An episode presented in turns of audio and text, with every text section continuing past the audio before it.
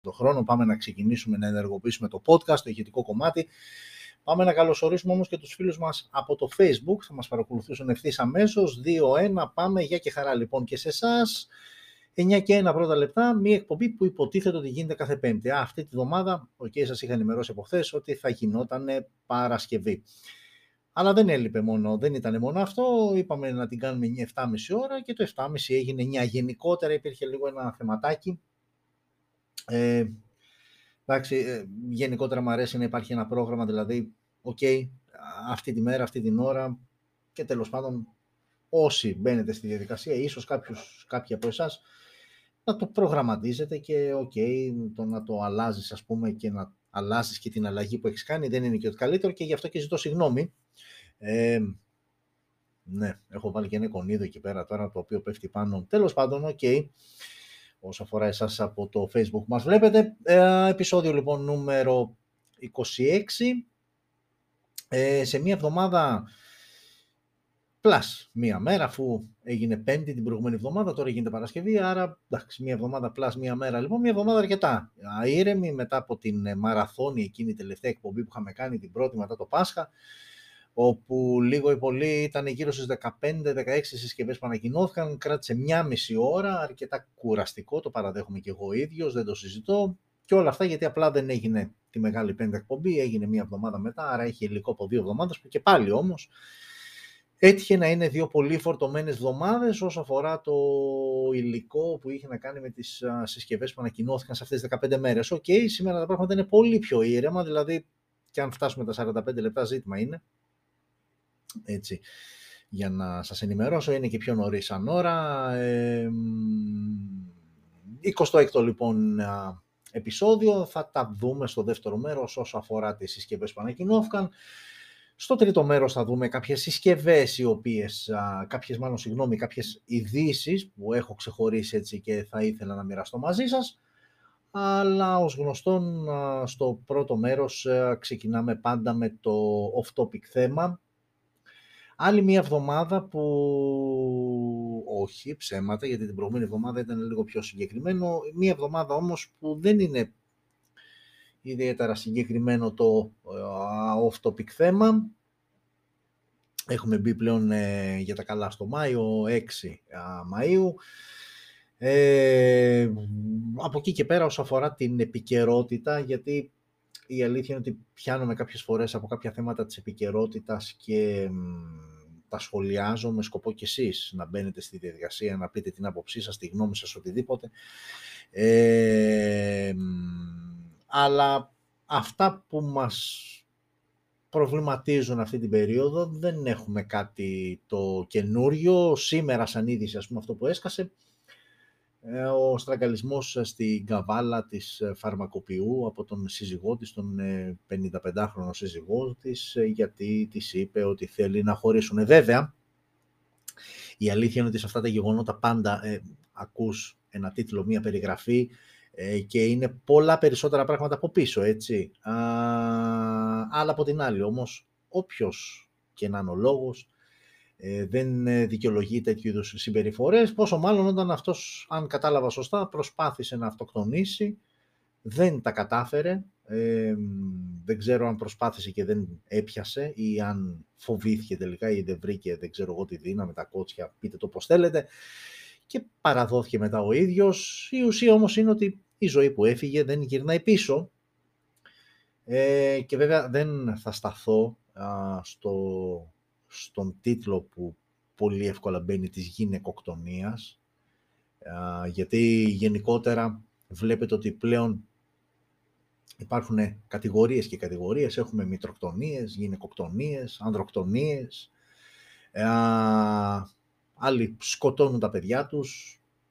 Γενικότερα υπάρχει ένα, α, υπάρχει ένα υπάρχει μια αναταραχή α, στις ε, ανθρώπινες ε, σχέσεις.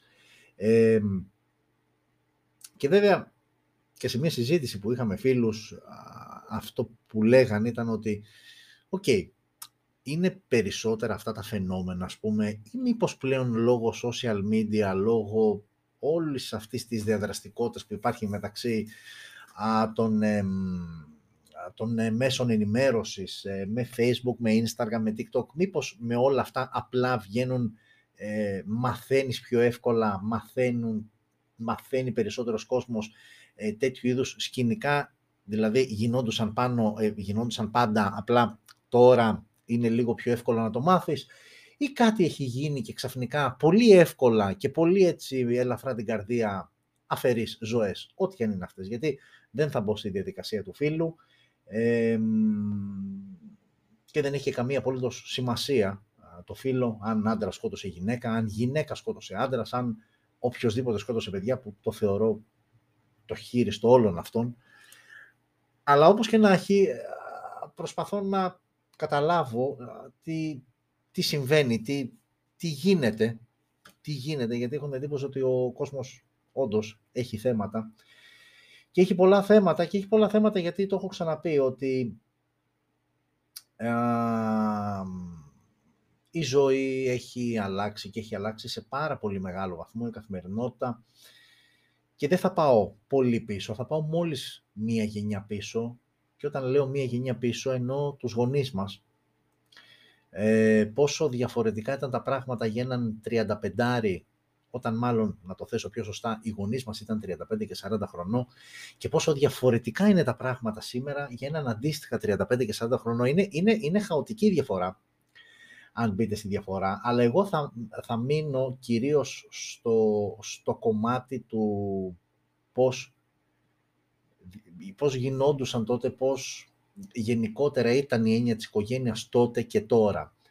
Ε, όχι ότι δεν υπήρχαν προβλήματα και τότε, προς Θεού, έτσι, δεν ε, το συζητώ για κανένα λόγο, αλλά έχω την εντύπωση ότι οι γονείς τότε, ναι μεν δεν είχαν την ε, δυνατότητα να, να, να το ψάξουν περισσότερο το πώς να μεγαλώσω σωστά ένα παιδί. Οκ, δεν υπήρχε διαδίκτυο, δεν υπήρχε παιδοψυχολογία, τουλάχιστον όχι στο βαθμό που υπάρχει σήμερα, γενικότερα ήταν ο καθένας ό,τι θεωρούσε ο ίδιος σωστό. Η αλήθεια είναι αυτή, από τη μία. Από την άλλη, σήμερα έχεις τις επιλογές, έχεις τις δυνατότητες να το ψάξεις λίγο περισσότερο από διάφορες πηγές. Δόξα τω Θεώ, πρόσβαση στο διαδίκτυο να έχεις μέσω ενός υπολογιστή, ενός τάμπλετ, ενός κινητού και μπορείς να μάθεις τα πάντα ή σχεδόν τα πάντα ε, οπότε, σαφώς έχεις περισσότερες επιλογές για το τι είναι σωστό και τι όχι, τι πρέπει και τι δεν πρέπει. Από τη μία. Από την άλλη όμως, πόσο πιο απαιτητική είναι η ζωή σήμερα. Πόσο λιγότερος είναι ο χρόνος που οι περισσότεροι από εμάς μπορούμε να διαθέσουμε στα παιδιά μας. Πόσο πιο πολύ είσαι κουρασμένος, είσαι θολωμένος, είσαι προβληματισμένος. Ξαναλέω και πάλι για να μην παρεξηγηθώ ότι προφανώς δεν θέλω να παρουσιάσω μια κατάσταση ότι τότε όλα ήταν ελλημένα και όλα ήταν τρισευτυχισμένοι και το μόνο που τους ένοιαζε ήταν πώς θα μεγαλώσουν σωστά τα παιδιά τους. Αλλά γενικότερα η εποχή μας είναι πολύ πιο απαιτητική. Οι ρυθμοί είναι πολύ πιο εξοδοτικοί. Αυτό είναι δεδομένο. Αυτό είναι δεδομένο.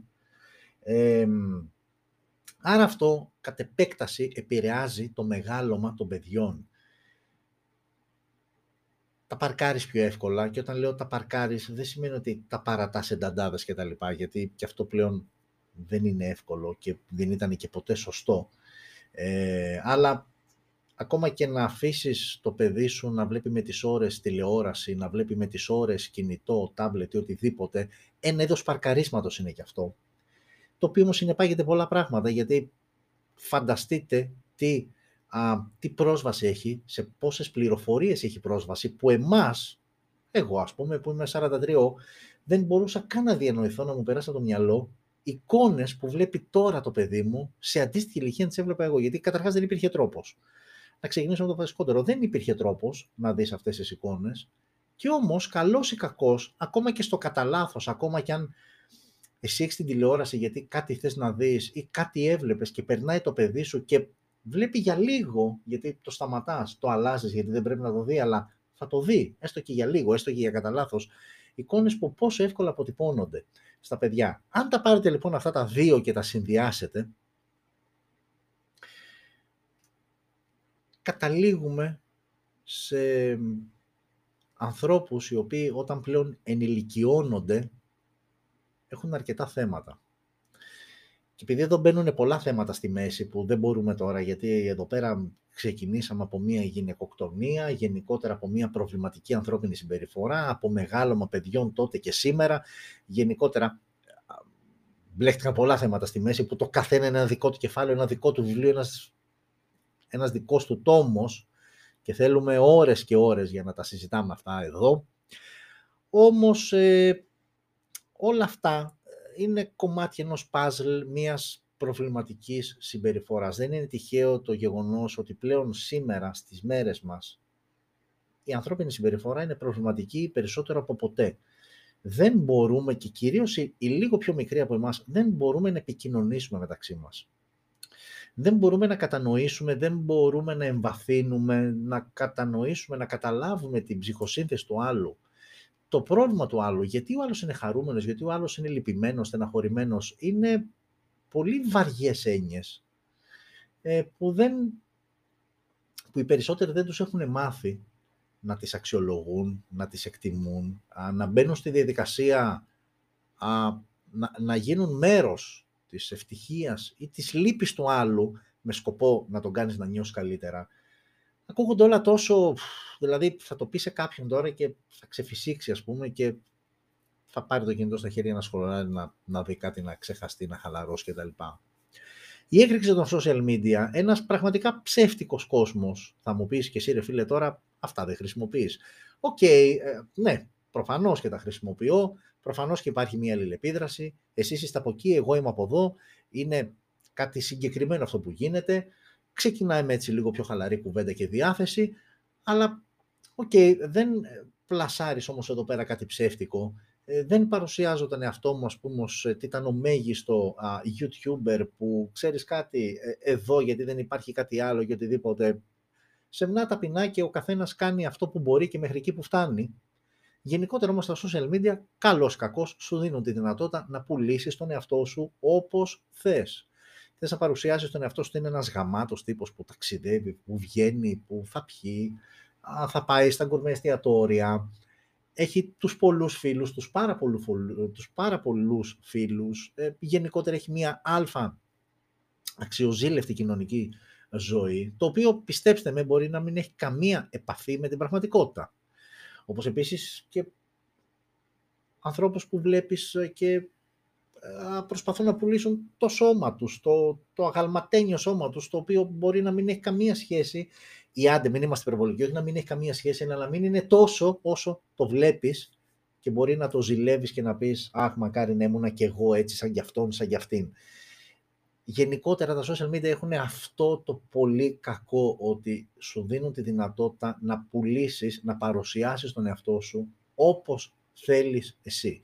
Και αν είσαι και λίγο έτσι ασχολείσαι και πειράζεις και μια φωτογραφία παραπάνω και στροφάρεις και λίγο έτσι ώστε κάτι που θα γράψεις ή κάπου που θα βρεθείς και θα σχολιάσεις να είναι έτσι έξυπνο και πετυχημένο, μπορεί να δημιουργήσεις μια εικόνα πραγματικά ωραία. Δηλαδή φανταστείτε σαν παράδειγμα εγώ να ήμουν τώρα εδώ που έχω τη δυνατότητα να σου πω ότι ξέρεις κάτι, αυτή τη στιγμή με παρακολουθεί χιλιάδες κόσμος και πιστέψτε με υπάρχει τρόπος και έχω δεχτεί εκατοντάδες μηνύματα που υπάρχει τρόπος να στα δείξω, τα εκατοντάδες μηνύματα και να σου πλασάρω που αυτό προς όφελός μου θα ήταν προφανώς, γιατί ο άλλος που μπαίνει μέσα τυχαία και βλέπει, σου λέει Α, είναι γραμμένοι πολύ, το παρακολουθούν ακόμα περισσότεροι, αλλά κάτι γίνεται εδώ για να γραφτώ κι εγώ, για να παρακολουθήσω κι εγώ. Οπότε τσιμπάς κόσμο.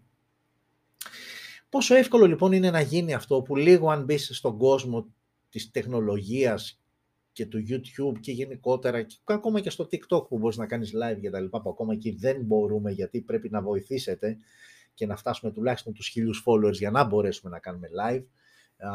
γιατί σκοπός είναι να δοκιμάσω live από το TikTok, αλλά τέλος πάντων την κλείνουμε την παρένθεση, δεν έχει σχέση τώρα αυτό με αυτό που λέμε. Αυτό που θέλω να πω είναι ότι είναι πάρα πολύ εύκολο να ξεγελάσεις τον κόσμο και τώρα μεταξύ μας ο Έλληνας γενικότερα έχει την, ε, την, ε, την ευκολία, είναι δεκτικός στο να τον ξεγελάνε, στο να τον ε, κοροϊδεύουν, η πονηριά περισσεύει σε αυτόν τον ε, τόπο και τα social media είναι ένας χώρος που προσφέρεται ε, για πολύ ε, πονηρούς ανθρώπους να πλασάρουν, να πουλήσουν, να δείξουν τέλος πάντων κάτι διαφορετικό από αυτό που είναι στην πραγματικότητα. Γι' αυτό και πολλές φορές όταν γνωρίζεις ανθρώπους που μέχρι ενός σημείου η επικοινωνία σου ήταν αποκλειστικά αυτό εδώ πέρα, πέφτεις από τα σύννεφα, ε, ξαφνικά διαπιστώνεις ότι δεν είναι τόσο εντυπωσιακός, τόσο εντυπωσιακή όσο περίμενες και είναι λογικό γιατί αυτό που περίμενες είναι αυτό που είχε χτίσει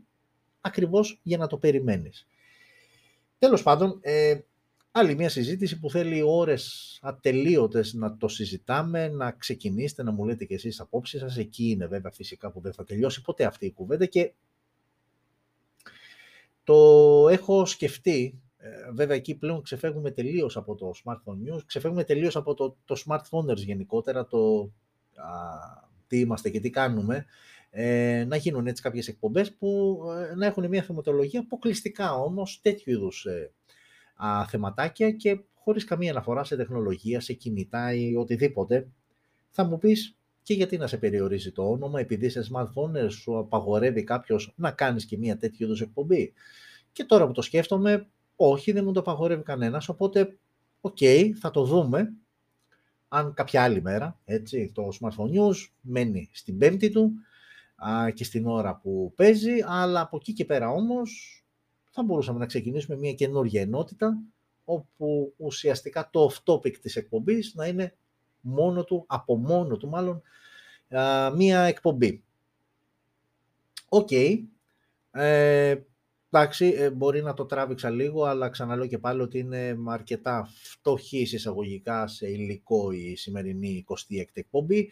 Α, οπότε μας παίρνει έτσι να πούμε και δύο-τρία πραγματάκια παραπάνω και τέλος πάντων είναι Παρασκευή, είναι μέρα που είναι ελαφρώς πιο χαλαρή από τις υπόλοιπες.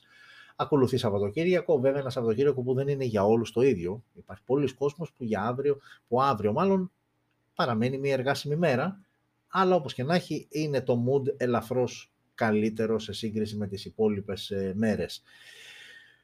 Οπότε νομίζω ότι ήρθε η στιγμή να πάμε στο δεύτερο μέρος, που το δεύτερο μέρος, για όσους είστε ε, καιρό φίλοι και μας ε, παρακολουθείτε έχει να κάνει με τις συσκευές που ανακοινώθηκαν από την προηγούμενη Πέμπτη μέχρι και σήμερα που είναι Παρασκευή. Και δεν είναι πολλές ε, και πάμε αμέσως, αμέσως να τις δούμε. Λοιπόν, και ξεκινάμε με Xiaomi. Εσείς του YouTube βλέπετε, εσείς όμως του Facebook δεν βλέπετε. Αυτό όμως είναι κάτι που διορθώνεται ευθύς αμέσως. Α, για πάμε να γυρίσουμε την... Εδώ να το κατεβάσουμε λίγο για να μην κρύβει. Εδώ λοιπόν... Ε, εδώ δεν θέλω να σας έχω παραπονεμένος. Θέλω να βλέπετε ακριβώς αυτό που βλέπουν και οι υπόλοιποι. Εδώ λοιπόν έχουμε το Poco Mi 4 5G είναι συσκευή που ανακοινώθηκε από την Xiaomi στις 29 Απριλίου. Ε, έρχεται να ε, ουσιαστικά αποτελεί την συνέχεια ο διάδοχος του Poco Mi 3, μιας αρκετά συμπαθητικής συσκευής για την ε, κατηγορία της. Μιλάμε για συσκευές κάτω των 200 ευρώ. Ε, Poco Mi 4 λοιπόν 5G. Τι σημαίνει Poco Mi 4 5G? Σημαίνει Gorilla Glass 3 μπροστά, πλαστικό όλο το υπόλοιπο, σασί, ε, έχει μία τυπική προστασία χωρίς κάποια πιστοποίηση σε σταγόνες, προσοχή σε σταγόνες, μην πάτε και μου το βοτήξετε σε νερό. Έτσι. Πάμε τώρα στα της οθόνης. Ε, έχουμε οθόνη 6,58 inches τεχνολογίας IPS LCD με 90 Hz refresh rate, Full HD Plus ανάλυση. στο εσωτερικό έχουμε το Dimensity 700 ενώ η συσκευή θα είναι διαθέσιμη σε δύο εκδόσεις, η μικρή, η οικονομική 464, 4 GB RAM, 64 GB αποθηκευτικός χώρος και μια δεύτερη έκδοση 6 GB RAM και 128 GB αποθηκευτικός χώρος. Στο πίσω μέρος έχουμε δύο αισθητήρες, ένας 50 MP wide με face detection focus και ένας δεύτερος 2 MP για αποτύπωση βάθους. Ενώ το βιντεάκι που τραβάς είναι μέγιστης ανάλυσης 1080p στα 30 frames per second. Μπροστά, στο Notch, που πλέον το, έχουμε, το βλέπουμε έτσι σε αρκετά πιο οικονομικές συσκευές, γιατί πλέον παίζει πολύ η τρυπούλα. Έχουμε έναν ε, αισθητήρα 8 MP wide με υποστήριξη HDR και εδώ το, λήψη, η βίντεο, το βίντεο, η λήψη βίντεο είναι μέγιστης ανάλυσης 1080p στα 30 frames per second. Έχουμε μόνο ηχείο, έχουμε θύρα για ακουστικά με 24 bit ήχο, Έχουμε κλασικά Xiaomi θύρα περίθρων, ε, έχουμε Type-C θύρα στο κάτω μέρος, ο σαρωτής δαχτυλικών αποτυπωμάτων βρίσκεται στα πλάγια της συσκευής. Έχουμε και μια μπαταρία χωρητικότητας 5.000 mAh με γρήγορη φόρτιση στα 18W. Η τιμή της συσκευής στην πρώτη, στη φτωχή έκδοση 464 είναι στα 190 ευρώ, φαντάζομαι με 20-30 ευρώ παραπάνω θα είναι η 628. Αυτό είναι το Poco Mi 4 5G, ok, entry level συσκευή, δεν έχει κάτι το ιδιαίτερο, είναι ένα αρκετά συμπαθητικό σύνολο εκεί για γύρω στα 200 ευρώ. το κίτρινο αυτό που βλέπετε είναι το ένα από τα χρώματα, θα κυκλοφορήσει σε grey, σε silver και σε ένα blue, το οποίο από ό,τι είδα σε κάποια site είναι αυτό το electric blue, το αρκετά έντονο, που είναι ok, δηλαδή και το κίτρινο δεν είναι κακό, αλλά έτσι αν δεν θες να παίξεις σε συντηρητικές ε, αποχρώσεις και το μπλε είναι μια πολύ καλή επιλογή. OK, okay, λοιπόν, Poco M4 5G από την Xiaomi και συνεχίζουμε με την επόμενη συσκευή, τις επόμενες συσκευές, βασικά συνεχίζουμε με την αγαπημένη Vivo. Πάντα μου αρέσει να ξεκινάω έτσι όταν έχει να κάνει με Vivo, γιατί η Vivo έχουμε πει ότι είναι νούμερο 1 εταιρεία παγκοσμίως που γεμίζει, ρίχνει, ρίχνει με το κιλό συσκευές α, στην αγορά. Εδώ τώρα τι έχουμε; Έχουμε, ε, στην προηγούμενη εκπομπή είδαμε το Vivo τα φένα με τον ε, Snapdragon 778G. Ε, τώρα έβγαλε άλλα δύο Vivo τα φένα, τα οποία από πλευράς εξωτερικής εμφάνισης είναι σχεδόν ίδια. Είναι μια πολύ μικρή διαφορά, την οποία θα τη δούμε. Έβγαλε λοιπόν άλλο ένα Vivo τα φένα, που αυτή τη φορά φοράει το Snapdragon 680. Και έχουμε και το Vivo TAF 1 Pro. Αυτό που βλέπετε στις οθόνες σας είναι το Vivo TAF 144W, έτσι το ονόμασε η Vivo, πήρε την ονομασία δηλαδή από την γρήγορη φόρτιση που διαθέτει η συσκευή, το οποίο εξωτερικά είναι ακριβώς ίδιο με το Vivo TAF 1 Snapdragon 680, το οποίο ανακοινώθηκε, από ανακοινώθηκε στις 4 Μαΐου, δηλαδή προχτές. Μπερδευτήκατε, είμαι σίγουρος, και εγώ μπερδεύτηκα και η αλήθεια είναι ότι αν δεν τα έχω και σε μια γωνιά να τα βλέπω, ιδίως για τη Vivo, ιδίως για το Ταφ ένα που είναι μία, δύο, τρεις, τέσσερις εκδόσεις. Το ίδιο μοντέλο Vivo Ταφ ένα είναι τέσσερις διαφορετικές εκδόσεις. Ε, δεν υπάρχει να τα έχεις μάθει απ' έξω, δηλαδή θα πρέπει να γυρίσουμε σε εποχή δέσμης και να αποστηθίσουμε το μάθημα της ιστορίας. OK. Okay. Λοιπόν, αυτό που βλέπετε στην οθόνη σας είναι το Vivo Ταφ ένα 44W που ανακοινώθηκε την προηγούμενη εβδομάδα, το οποίο από πλευράς εξωτερικής εμφάνισης είναι ακριβώς ίδιο με το Ταφ 1 Snapdragon 680 Edition. Όμως αυτό που ανακοινώθηκε προχθές, τι είναι αυτό τώρα, είναι μια συσκευή που η οθόνη είναι 6,44 inches Full HD Plus ανάλυση AMOLED τεχνολογίας, Android 12 out of the box, Snapdragon 4 680 4G, και αυτή είναι η διαφορά, δηλαδή ουσιαστικά βγήκε το 5G μοντέλο που είναι αυτό που βλέπετε στην οθόνη σας, το TAF 144W και έβγαλε και ένα 4G με Adreno 610, 428, 628, οι δύο διαθέσιμες εκδόσεις, άρα έχεις να παίξεις αποκλειστικά με τη RAM, αν θα είναι 4 ή 6 GB και έχει και άλλη μία 8, 128, εκεί καρφωμένο το 128, παίζεις μόνο με τη RAM, 4, 6 και 8 λοιπόν. Στο πίσω μέρος έχουμε τρεις αισθητήρες, ένας πάνω και στο κάτω κυκλάκι έχει δύο. Μην μπερδεύεστε, μην νομίζετε δηλαδή από μακριά ότι είναι δύο αισθητήρες. Είναι τρεις στο σύνολό τους. Ο βασικός είναι 50 MP wide με face detection autofocus και οι άλλοι δύο αισθητήρες είναι από 2 MP για λήψεις μάκρο και αποτύπωση βάθους. Λήψη βίντεο 1080p στα 30 frames per second με γυροσκόπιο. Ενώ μπροστά η selfie κάμερα είναι 16 MP wide και εδώ το βίντεο είναι 1080 στα 30 frames per second. Μονό ηχείο θύρα για ακουστικά έχει ραδιόφωνο, έχει θύρα Type-C στο κάτω μέρος και έχουμε και μια μπαταρία 5.000 mAh και πάλι όμως με τεχνολογία γρήγορης φόρτισης 44W.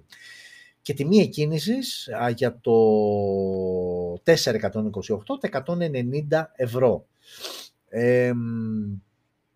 OK, okay, αυτό είναι το Ταφ 1 44W ή Ταφ 1 Snapdragon 680, δηλαδή είναι η 5G και η 4G έκδοση αντίστοιχα και αυτό είναι το Pro. Εάν τώρα μου πείτε ποια είναι η διαφορά τους, η μόνη τους διαφορά που πρέπει λίγο να το προσέξεις ιδιαίτερα για να την καταλάβεις είναι α, εκεί που είναι ε, μπροστά δεν έχουν καμία διαφορά απολύτως.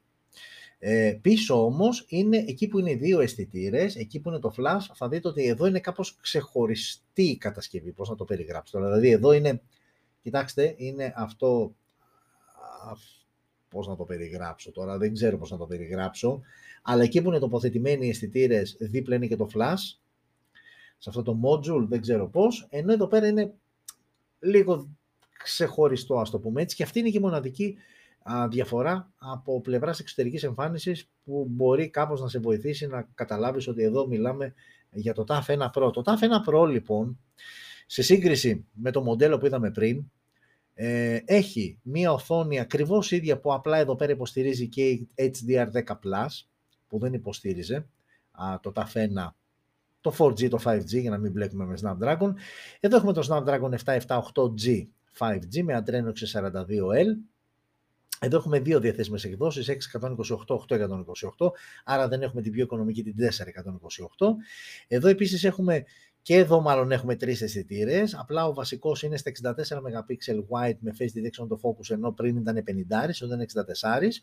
Εδώ όμως πλέον ο δεύτερος αισθητήρας είναι 8 MP ultra wide, που δεν είχαμε ultra wide στο α, φένα, το απλό, και έχουμε και ένα τέτοιο αισθητήρα, ο οποίος παραμένει 2 MP macro. Εδώ έχουμε dual LED, dual tone flash, το βίντεο παραμένει 1080p στα 30 frames per second, η selfie κάμερα είναι ακριβώς η ίδια στα 16 MP.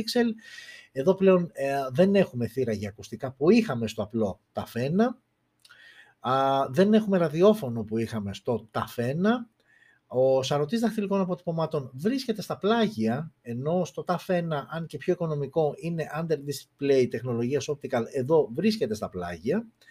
Και η μπαταρία, ναι, μεν μικραίνει λίγο σε χωρητικότητα, δηλαδή ενώ στο απλό τα φαίνεται στις 5.000 mAh, εδώ πέφτουμε στις 4.700 mAh, αλλά η γρήγορη φόρτιση είναι πιο γρήγορη, γιατί εδώ είναι στα 66 W, ενώ ήταν στα 44 στο Ταφ ένα, είτε παίρνει στο 4G είτε το 5G.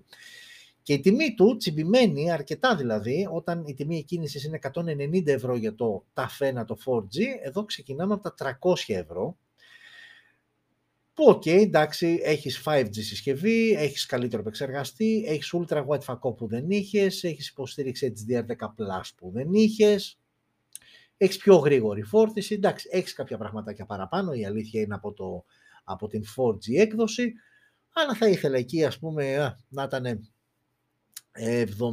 70-80 ευρώ παραπάνω, τώρα το 300 μου κάθεται κάπως αν ήταν εκεί 270-280 θα το κατάπινα λίγο πιο εύκολα, OK, okay, είναι ένα συμπαθητικό σύνολο, συγγνώμη, αλλά δεν ξέρω κατά πόσο αξίζει για τα 300 ευρώ.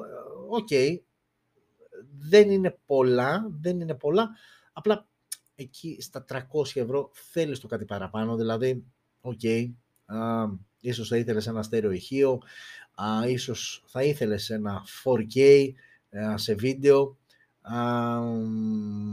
OK, okay, Εντάξει, όπως και να έχει, αυτό είναι το Ταφ ένα Pro, το οποίο ξαναλέω και πάλι, ουσιαστικές του διαφορές είναι ultra wide φακός σε σύγκριση με το Ταφ ένα το απλό, είτε 4G είτε 5G. Είναι ultra wide φακός, η υποστήριξη HDR10 Plus της οθόνης που δεν έχουν τα υπόλοιπα μοντέλα και η πιο γρήγορη φόρτιση στα 66W. OK, okay, φεύγουμε από τη Vivo και πάμε και στην τελευταία συσκευή που ανακοινώθηκε την εβδομάδα. Σας είπα εξ αρχής ότι δεν είναι πολλές, είναι από τη Motorola και είναι αυτό η οποία Motorola μάλιστα ανακοίνωσε ότι πλέον έρχεται και επίσημα στη χώρα μας, ξαναέρχεται πια επίσημα στη χώρα μας μέσω της All for Smart, η εταιρεία, ο επίσημος εισαγωγία, όπου πλέον θα φέρνει και επίσημα, όχι ότι δεν μπορούσες να βρεις Motorola συσκευές, αλλά μιλάμε πλέον με την επίσημη εκδοχή, όπως επίσης και για τη Vivo και για την Oppo που τα είπαμε τη, στην προηγούμενη εκπομπή, ότι πλέον έρχονται επίσημα στη χώρα μας και μία από τις ειδήσεις που έχω ξεχωρίσει αφορούν την, τη Vivo και το πότε έρχονται και ποιες συσκευές στη χώρα μας. Θα τα πούμε όμως αυτά στη συνέχεια. Πάμε τώρα εδώ στη Motorola.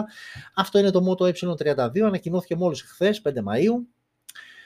μία επίσης entry level συσκευή με πλαστικό σασί, γυαλί μπροστά, χωρίς καμία αναφορά στο τι είδους γυαλί, αν είναι κάποιο Gorilla Glass ή οτιδήποτε άλλο. Uh, οθόνη 6,5 inches IPS LCD με 90 Hz refresh rate και ανάλυση HD+, 720x1600. Android 11 out of the box, Unisoc TAF 606 ο επεξεργαστής. Μία μοναδική έκδοση 464, τρεις αισθητήρες στο πίσω μέρος με βασικό 16 MP wide με face detection on the focus και άλλους δύο αισθητήρες από... πάτησα το κουμπί για το podcast για το δεύτερο μέρος. Ε, LED flash, ε, η δυνατότητα λήψης βίντεο για το Moto Y32 1080p στα 30 frames per second. Μπροστά η selfie κάμερα στην τρυπούλα που βλέπετε εκεί είναι στα 8 MP με υποστήριξη HDR και επίσης λήψη βίντεο 1080p στα 30 frames per second. Έχουμε μονοεχείο, έχουμε θύρα για ακουστικά, έχουμε τα υψί στο κάτω μέρος. Ο σαρωτή δαχτυλικών αποτυπωμάτων βρίσκεται στα πλάγια της συσκευής και η μπαταρία είναι χωρητικότητας 5.000 mAh με γρήγορη φόρτιση στα 18W. Τιμή της συσκευής μόλις 150 ευρώ, άρα αμέσως αμέσως καταλαβαίνεις τι παίρνεις, τι ζητάς, τι απαιτήσεις έχεις. Και πάμε τι άλλο, ok, για τα 150 ευρώ του είναι μια συμπαθητική επιλογή, το Moto E32 από τη Motorola, το οποίο ανακοινώθηκε μόλις χθες 5 Μαΐου σωτήριο έτος 2022. Ε, και με αυτά και με αυτά τελειώσαμε το δεύτερο μέρος, που το δεύτερο μέρος έχει να κάνει, όπως είπα και πριν, με τις συσκευές που... Α σας γυρίσω λίγο εδώ, θα σας ξαναγυρίσω πάλι στην οθόνη, αλλά τέλος πάντων, συγγνώμη, έχει να κάνει λοιπόν με τις συσκευές που ανακοινώθηκαν τη βδομάδα που μας πέρασε, όχι κάτι το ιδιαίτερο, ναι, δεν έχουμε να κρατήσουμε κάτι, πέραν του γεγονότος ότι η Vivo πλέον ε, ε, αρχίζει και παίρνει και διαφορά. Δεν είναι ότι είναι νούμερο ένα εταιρεία σε επίπεδο συσκευών που ρίχνει στις αγορές, αλλά αρχίζει και παίρνει και διαφορά από τον δεύτερο, όποιος και είναι αυτός ο δεύτερος, που έχω την εντύπωση ότι αρκε, πολύ κοντά είναι και η Xiaomi, η οποία έχει αρχίσει πλέον και αυτή και βγάζει α, πολλά α, μοντέλα που διαφοροποιούνται ανάλογα τις αγορές για τις οποίες προορίζονται αλλά εμάς δεν παύει να μας μπερδεύουν γιατί είναι συσκευές που ανακοινώνονται, είναι κάποιοι που περιμένουν να έρθουν εδώ, είναι κάποιοι άλλοι που θα παραγγείλουν απ' έξω, βέβαια θα μου πεις ποιος ο λόγος. OK, okay. πλέον το έχω ξαναπεί ότι α, ίσως πριν ε, 7-8 χρόνια, ε, όχι ίσως, σίγουρα ήταν πολύ οικονομικά, ήταν αρκετά μεγαλύτερο το συμφέρον το να αγοράσεις μια συσκευή απ' έξω, αρκεί να είχες την υπομονή να περιμένεις κατά μέσο όρο ένα μήνα α, για να πάρεις κάποιο smartphone ε, κατευθείαν από Κίνα. Πλέον οι οικονομικές, οι χρηματικές διαφορές όσο αφορά το κόστος για να αποκτήσεις μια συσκευή είναι πολύ μικρότερες α, που να αξίζουν την αναμονή. Ε, συν του ότι πλέον εδώ στη χώρα μας, ενώ πριν 7-8 χρόνια ήταν συγκεκριμένα brands που ερχόντουσαν, πλέον και μην κοιτάτε τώρα που βίβω και όπου έρχονται επίσημα στην Ελλάδα, ήδη αρκετές συσκευές ήταν διαθέσιμες στην ελληνική αγορά, γιατί κάποια μαγαζιά τα κάνανε εισαγωγή από μόνα τους. Ε, οπότε γενικότερα άρχισε σιγά σιγά να κλείνει η ψαλίδα και σε επιλογές συσκευών, αλλά και σε διαφορά μεταξύ τιμή που θα έβρισκε μια συσκευή στην Ελλάδα, από ότι να την έπαιρνες κατευθείαν απ' έξω. Οπότε, ναι, ε, είχε γίνει ένα μπαμ εκεί 12, 13, 14, είχε γίνει ένα μεγάλο μπαμ στις αγορές ε, smartphones ε, από Κίνα κατευθείαν. Ε, πλέον αυτό έχει πέσει αισθητά και μόλις εξήγησα και τους λόγους και λογικό είναι και σε επίπεδο συσκευών που πλέον είναι διαθέσιμες κατευθείαν στην ελληνική αγορά, αλλά και σε επίπεδο τιμής. Συν όλα αυτά που έχουν γίνει με τα ΕΛΤΑ, με τα τελωνία που ένα άγχος υπάρχει, αν και υπάρχουν τρόποι και μπορεί κάποιος ψάχνοντας στο διαδίκτυο να τους βρει. Παρά ταύτα όμως παίζει και αυτό το ρόλο του. Ε, οπότε γενικότερα πλέον είναι αρκετά μικρότερη η, η, η αγορά συσκευών κατευθείαν ε, από την Κίνα. OK, okay, και πάμε σιγά σιγά στο τρίτο μέρος εκπομπής, που το τρίτο μέρος εκπομπής έχει να κάνει με κάποιες ειδήσεις που είναι μία, δύο, τρεις στο σύνολο που έχω ξεχωρίσει και αξίζει να τις δούμε, βεβαίως και θα τις δούμε λοιπόν και πάμε ευθύς αμέσως να ξεκινήσουμε με Α, την, με την μισό λεπτάκι για να γυρίσω εδώ πέρα. Ε, πάμε λοιπόν να ξεκινήσουμε με την OPPO. Αυτό που βλέπετε στο οθόνη σας είναι το OnePlus 10 Pro, μια συσκευή που ανακοινώθηκε πριν λίγο καιρό. Ε, μια συσκευή που είναι κατηγορία flagship.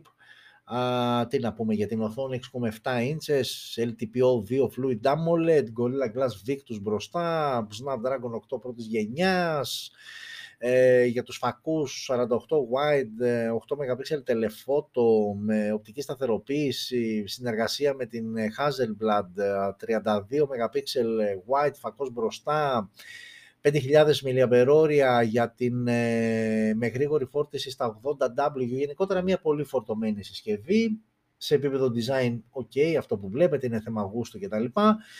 Ε, ήδη τα πρώτα αρνητικά σχόλια είχαν να κάνουν με τις επιδόσεις της κάμερας, γιατί πλέον όταν μιλάμε για μια συσκευή η οποία είναι κοντά στα 900 ευρώ, τιμή εκκίνησης, όταν μιλάμε για μια flagship συσκευή λοιπόν, όταν παίζει και το Hasselblad ε, σαν brand ε, μέσα στην όλη φάση, έχεις κάποιες αυξημένες απαιτήσεις και είναι λογικό.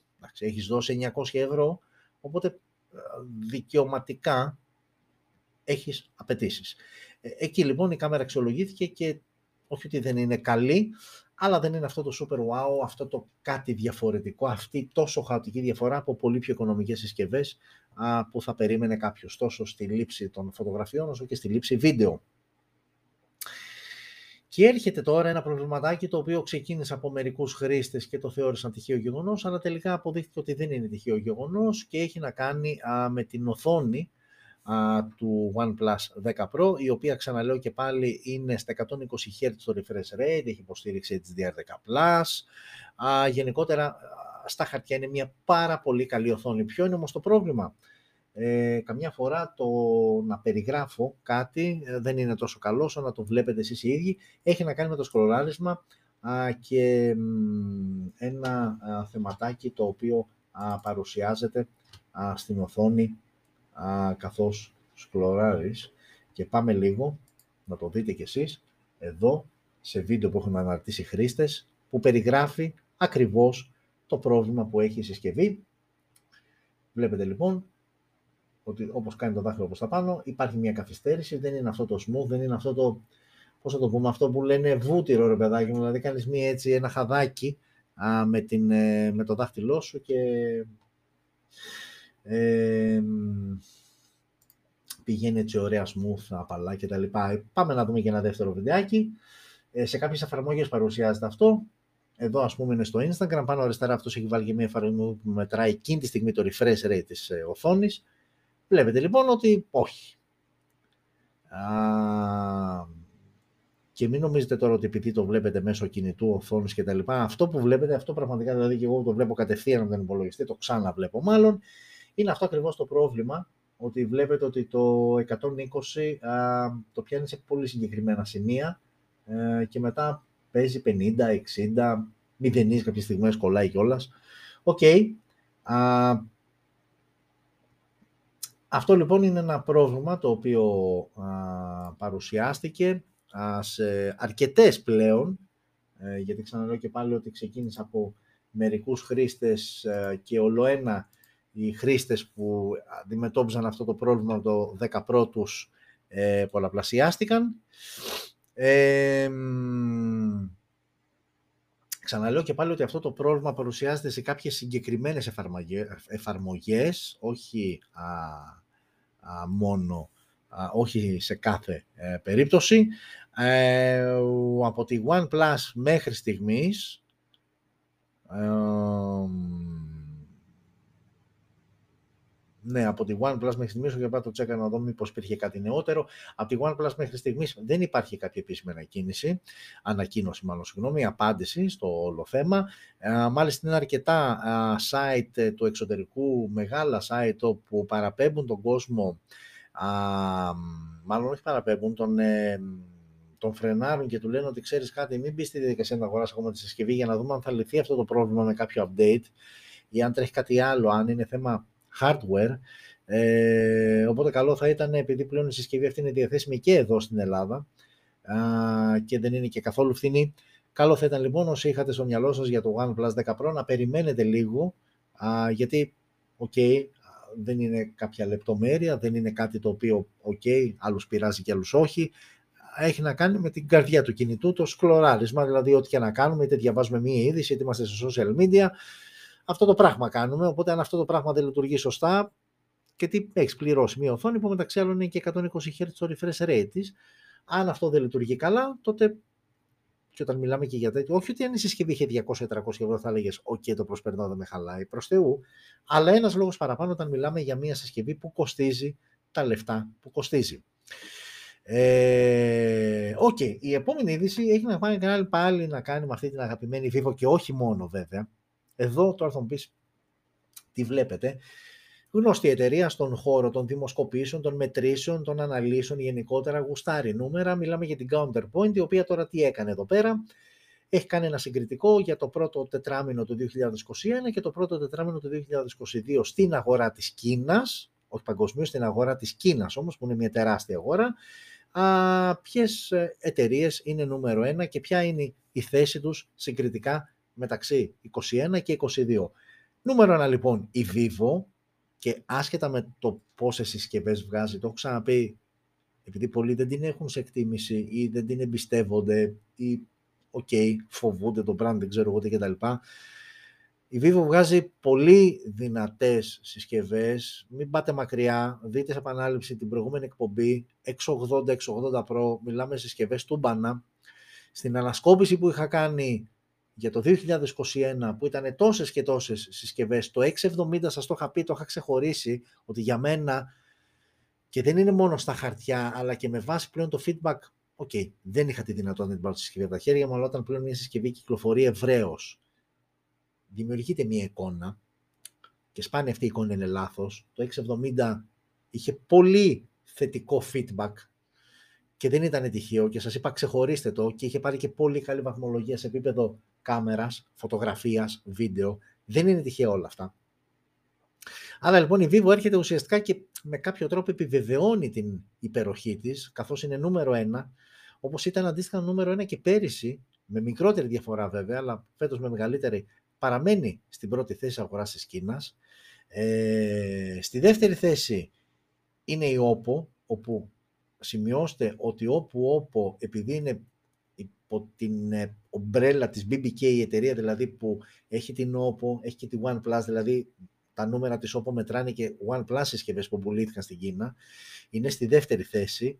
Για να πάμε στην Apple, η οποία είναι στην τρίτη θέση, Honor, που εδώ τώρα εξηγείται α, ότι είχε, είναι μετά το διαχωρισμό που έγινε με την Huawei, το 2021 ήταν ακόμα υπό την ε, ομπρέλα της Huawei, οπότε εκεί τα πράγματα ήταν, ήταν μια πολύ δύσκολη χρονιά για την Huawei το 2021. Το 2022 που έτσι λίγο χωρίστηκαν τα τσανάκια, τώρα δεν ξέρω κατά πόσο ισχύει αυτό ή έχει γίνει να φαίνεται προς τα έξω για τις όποιες συνεργασίες με Qualcomm, με Google Play κτλ. Και ακολουθεί μετά Xiaomi, Huawei, Realme, Xiaomi φαντάζομαι θα σας κάνει όπως μου έκανε και εμένα εντύπωση. Θυμάστε Xiaomi όταν είχε πρώτο ξεκινήσει, Κινέζια και Κινέζια και Κινέζια. Και κοιτάξτε ότι είναι στην πέμπτη θέση που δεν θα το περίμενε κάποιος. Δηλαδή θα λέγεις τώρα Xiaomi πρέπει να φιγουράρει τριάδα για πλάκα. Ούτε καν τριάδες πρώτες δύο θέσεις. Κι όμως είναι στην πέμπτη θέση α, με μία βέβαια σταθερή πορεία. Είναι πιο σταθερή εταιρεία από όλες. Βλέπετε ότι τα πυργάκια το ένα είναι το πρώτο α, τετράμινο το 2021, το άλλο, το δεύτερο, η δεύτερη στήλη είναι το, δεύτερο, το πρώτο τετράμινο το 2022. Βλέπετε ότι όλοι τα πυργάκια τους, οι στήλες έχουν κάποιες διαφορές. Τη Xiaomi είναι σχεδόν στο ίδιο ύψος. OK, okay, και αυτό όμως έχει τη σημασία του και την επιτυχία του. Και μετά ακολουθεί η Huawei, Realme και οι υπόλοιποι λοιποί κτλ. OK, okay, εμείς αυτό που κρατάμε, για να το έχουμε και λίγο στο μυαλό μας, και να ξεκολλάμε από κάποια στερεότυπα που έχουμε και αρνητικά πρόσημα που βάζουμε σε κάποιες εταιρείες, Vivo και Oppo είναι δύο εταιρείες που ούτως ή άλλως, όπως είπαμε και στην προηγούμενη εκπομπή και στην προ-προηγούμενη, έρχονται πλέον επίσημα στη χώρα μας και η τελευταία είδωση, η είδηση μάλλον συγγνώμη που έχω ξεχωρίσει, έχει να κάνει με τη Vivo, έρχονται επίσημα στη χώρα μας πλέον, ε, οπότε έχετε τις στο μυαλό, γιατί ξαναλέω και πάλι, ανοίγει η αγορά, ανοίγει ο ανταγωνισμός, ανοίγουν οι επιλογές και αυτό μόνο καλό κάνει από το να έχουμε δύο-τρία brands να παίζουν να τα εμπιστευόμαστε και όλα τα άλλα να τα θεωρούμε του πεταματού. Ε, μέγιστο λάθος να σκεφτόμαστε με αυτόν τον τρόπο, καταρχάς για την ίδια μας την τσέπη. OK, okay, και πάμε λοιπόν στην τελευταία είδηση, που η τελευταία είδηση έχει να κάνει με αυτό που σας είπα μόλις τώρα, με τη Vivo δηλαδή, η οποία έρχεται επίσημα στη χώρα μας και πλέον ξέρουμε και την ημερομηνία που έρχεται επίσημα στη χώρα μας, 23 Μαΐου, σε κάμποσες Δευτέρες δηλαδή, ε, και έρχεται με τέσσερα διαφορετικά μοντέλα. Αυτά δηλαδή τα μοντέλα πλέον θα είναι διαθέσιμα επίσημα στην ελληνική αγορά. Και τα μοντέλα αυτά είναι, ξεκινάμε από το πιο οικονομικό, το Y01, που ξεκινάει από τα 140 ευρώ, πάμε στο Y33S, από τα 250 ευρώ, το Y76 5G από τα 330 ευρώ και το κορυφαίο της τετράδας V23 5G από 550 ευρώ. Ε, και έτσι εντάχει αφήνουμε το τελείως entry level Y01 και πάμε στα υπόλοιπα, το Y33S δηλαδή, όπως βλέπετε δηλαδή από δεξιά το δεύτερο, το Y33S, α, διαθέτει μια οθόνη 6,58 inches με Full HD Plus ανάλυση. Y33S και Y76 5G έχουν την ίδια ακριβώς οθόνη και το μόνο που διαφέρει είναι στο πίσω μέρος η διάταξη των αισθητήρων σε επίπεδο design. Έρχονται και τα δύο με Android 11 out of the box. Ε, και πάμε τώρα, το MEN Y33S που είναι το πιο οικονομικό φοράει τον Helio G80 ενώ το Y76 5G φοράει τον Dimensity 700.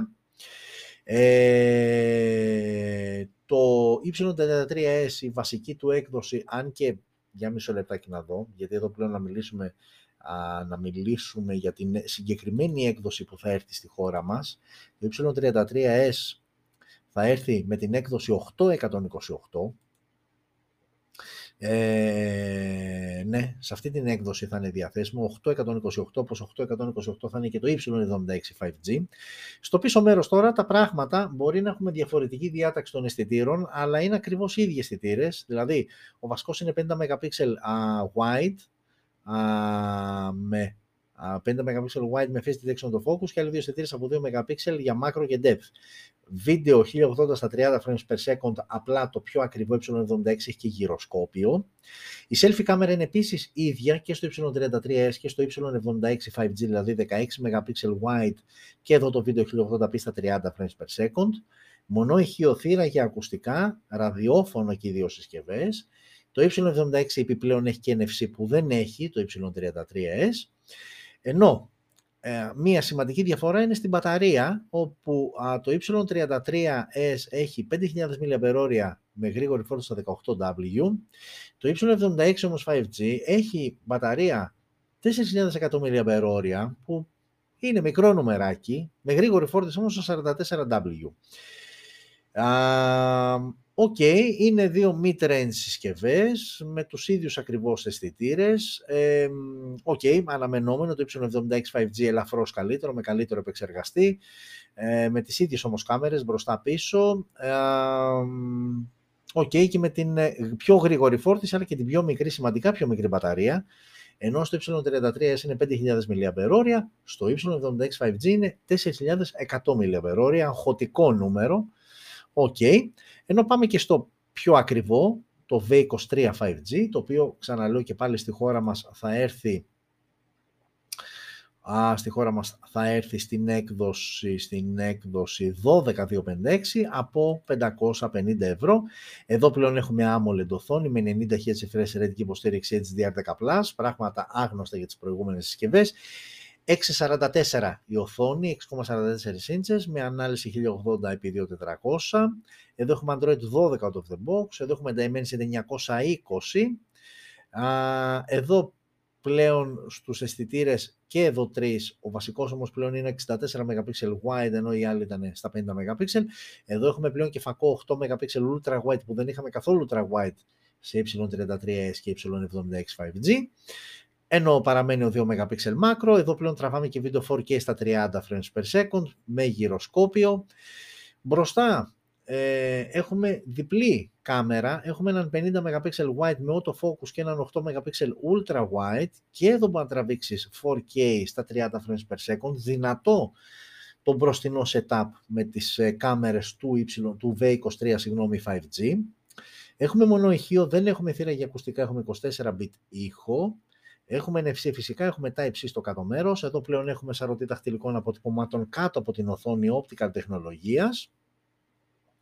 Ε, και εδώ η μπαταρία είναι 4.200 mAh και πάλι με γρήγορη φόρτιση στα 44W. Ε, και εδώ πλέον ε, έχουμε μια συσκευή σαφώς πολύ α, καλύτερη από Y33 σίγουρα και Y76 5G. Έχουμε καλύτερο α, κάμερα setup, έχουμε καλύτερη οθόνη, έχουμε AMOLED οθόνη α, και εδώ η μπαταρία είναι αγχωτική. Γενικότερα είναι ένα άκρος συμπαθητικό σύνολο, αλλά από την άλλη ζητάει και 550 ευρώ, εντάξει 549 λένε, 550 μην κοροϊδευόμαστε, ζητάει και 550 ευρώ που, OK, okay, τα δίνεις και δεν τα δίνεις, θα το δούμε όμως. Η ουσία όμως κρατήστε ότι επίσημα στη χώρα μας θα είναι διαθέσιμα από τη Δευτέρα 23 Μαΐου, δηλαδή σε κάτι λιγότερο από τρεις εβδομάδες, οπότε okay, θα τα δούμε ε, όλα εκείνη την ε, μέρα που θα έρθουν και επίσημα στην ε, χώρα μας. Πάρα πολύ ωραία και κάπως έτσι εσάς σας γύρισα, εσάς όχι ακόμα. Και κάπως έτσι φτάσαμε στο τέλος του, της 26ης εκπομπής της τρίτης σεζόν ε, Smartphone News. Είδαμε συσκευές, είδαμε τα νέα που ξεχωρίσαμε. Α, και εντάξει, είχα πει ότι γύρω στα 45 λεπτά, αλλά εντάξει, το μίλησα λίγο παραπάνω όσο αφορά το, το off-topic θέμα και δεν πειράζει γιατί ξαναλέω και πάλι το υλικό μας το επέτρεψε. Εύχομαι να περάσετε ένα όμορφο Σαββατοκύριακο, να προσέχετε να ζείτε smart, πολύ σημαντικό να ζείτε smart, όχι πονηρά, έξυπνα, μην το α, μπερδεύουμε. Ε, ραντεβού εκτός απρόπτου την ερχόμενη Πέμπτη και ώρα Τώρα το κάνουμε 11 με 12, λέτε να το γυρίσουμε λίγο νωρίτερα, να δοκιμάσουμε και απογευματάκι. OK, okay, θα το δούμε, θα ενημερωθείτε. Ό,τι και να είναι θα ενημερωθείτε από τα social media. Ποια social media, ε, ποια social media, αυτά ε, που εσείς δεν τα βλέπετε το facebook, αλλά έτσι άντε να σας γυρίσω λίγο για να δείτε κάθε φορά που το λέω εδώ. Αυτά είναι τα social media, facebook, twitter, το YouTube και το ξέρετε, TikTok και Instagram, αυτά είναι τα social media, τα είδατε λοιπόν κι εσείς, για να μην έχετε κανένα παράπονο ή του Facebook. Ε, μας ψάχνετε, μας βρίσκετε. Πάμε λίγο να ανεβάσουμε TikTok γιατί πραγματικά θέλω να ξεκινήσω live και στο TikTok στο οποίο θυμίζω ότι έχουμε ξεκινήσει τα Smart Battles, πολύ ενδιαφέρουσα ενότητα και έχετε, την έχετε αγαπήσει, φαίνεται από τη συμμετοχή σας. Ε, για όσους δεν ξέρετε τι εστί Smart Battles, α, δύο συσκευές της ίδιας κατηγορίας και όσο αφορά τα χαρακτηριστικά τους και όσο αφορά την τιμή τους ε, δύο συσκευές κάθε φορά, εσείς επιλέγετε ποια είναι η καλύτερη, ο χαμένος αποχωρεί, ο, αυτός που κέρδισε, ο νικητής, θα μπει σε επόμενο Smart Battle. Έχουμε κάνει τέσσερα μέχρι στιγμής για συσκευές που εννοείται ότι είναι διαθέσιμες στην ελληνική αγορά α, και κοστίζουν μέχρι 300 ευρώ. το, τελευταίο Smart Battle, α, το τελευταίο Smart Battle είχε να κάνει με ποια, το οποίο το έχω αφήσει ακόμα γιατί τα αφήνω όλα συγκεκριμένες μέρες για να είναι δίκαιο. Ε, ήταν το μη... Προσπαθώ να βρω το χαρτί, να δω ποιο μοντέλο είχα βάλει. Α, εδώ είναι. Λοιπόν, το τελευταίο Smart Battle ήταν το οποίο αν μπείτε στο λογαριασμό μας στο TikTok Smartphones θα το βρείτε είναι το Poco X4 Pro 5G εναντίον του Galaxy Mi 52 5G. Ε, μόλις κλείσει λοιπόν και αυτό θα έχουμε πλέον και τον τέταρτο νικητή οπότε εκεί πλέον εσείς θα γίνει μια μάχη τελική Α, θα δω τώρα, θα τα βάλουμε 2-2 ή όλα μαζί. Θα επιλέξετε εσείς τον τελικό νικητή, τον βασιλιά, το καλύτερο κατά τη γνώμη σας smartphone μέχρι και 300 ευρώ. Και έτσι θα κλείσει η πρώτη κατηγορία για να πάμε στη δεύτερη κατηγορία που με με ρωτήσετε ακόμα. Δεν ξέρω αν θα είναι 300 ως 500 ή ως 600, θα το δω αυτό. Αλλά θα πάμε όμως στη δεύτερη κατηγορία. Είναι πολύ ενδιαφέρον γιατί άσχετα το έχω ξαναπεί με το τι λέω εγώ, τι λένε σε όλα τα site, τι λένε οι εταιρείες, τι βλέπεις στις βιτρίνες, εδώ αποκλειστικά εσείς, που το πιστεύω ακράταντα ότι εσείς είστε η δύναμη του smartphones και γενικότερα, εσείς επιλέγετε ποιο είναι το καλύτερο smartphone. Οπότε πάτε στο λογαριασμό στο TikTok, ψηφίστε αν δεν έχετε ψηφίσει, γραφτείτε, να γίνουμε περισσότεροι, να ξεκινήσουμε τα live και από εκεί, θα γίνουν ωραία πραγματάκια α, και πάμε να βγάλουμε τον νικητή. Λοιπόν, οπότε νομίζω φτάσαμε στο σημείο να πούμε την καληνύχτα μας και να ανανεώσουμε το ραντεβού μας την ερχόμενη Πέμπτη. Δεν κοιτάω εσάς γιατί πρώτα κλείνω α, τις κυρίες και τους κυρίους από το live στο κανάλι μας στο YouTube. Λοιπόν, φιλιά σε όλες και όλους. Τώρα θα χαιρετήσω φυσικά και εσάς και να ανανεώνουμε το ραντεβού μας για την ερχόμενη Πέμπτη. Φιλιά σε όλες και όλους επίσης.